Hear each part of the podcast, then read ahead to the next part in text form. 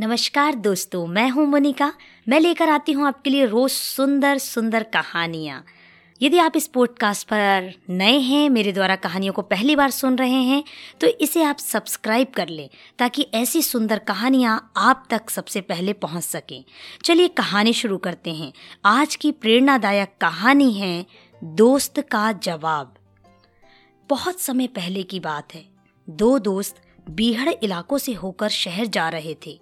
गर्मी बहुत अधिक होने के कारण वो बीच बीच में रुकते और आराम करते। उन्होंने अपने साथ खाने पीने की कुछ चीज़ें रखी हुई थीं। जब दोपहर में उन्हें भूख लगी तो दोनों ने एक जगह बैठकर खाने का विचार किया।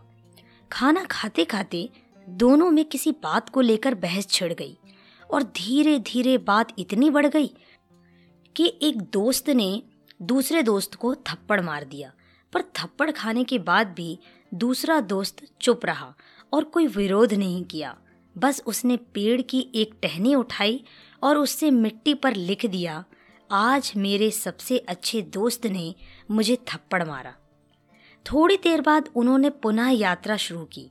मनमुटाव होने के कारण वे बिना एक दूसरे से बात किए आगे बढ़ते जा रहे थे कि तभी थप्पड़ खाए दोस्त के चीखने की आवाज़ आई।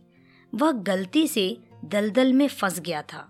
दूसरे दोस्त ने तेजी दिखाते हुए उसकी मदद की और उसे दलदल से निकाल दिया। इस बार भी वह दोस्त कुछ नहीं बोला। उसने बस एक नुकीला पत्थर उठाया और एक विशाल पेड़ के तने पर लिखने लगा, आज मेरे सबसे अच्छे दोस्त ने मेरी जान बचाई।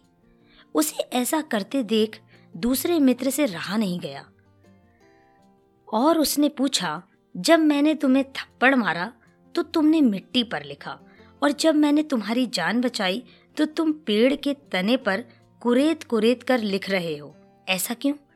जब कोई तकलीफ दे तो हमें उसे अंदर तक नहीं बैठाना चाहिए ताकि क्षमा रूपी हवाएं इस मिट्टी की तरह ही उस तकलीफ को हमारे जहन से बहा ले जाए। लेकिन जब कोई हमारे लिए कुछ अच्छा करे तो उसे इतनी गहराई से अपने मन में बसा लेना चाहिए कि वो कभी हमारे जहन से मिट ना सके। दोस्त का जवाब आया। दोस्तों, आप सुन रहे थे मोनिका की आवाज़ में एक बड़ी सीख देती कहानी दोस्त का जवाब। कहानी आपको कैसी लगी मुझे ज़रूर बताएं। पसंद आई है तो लाइक करना बिल्कुल ना भूलें। सुनते रहें कहानी मोनिका की ज़ुबानी।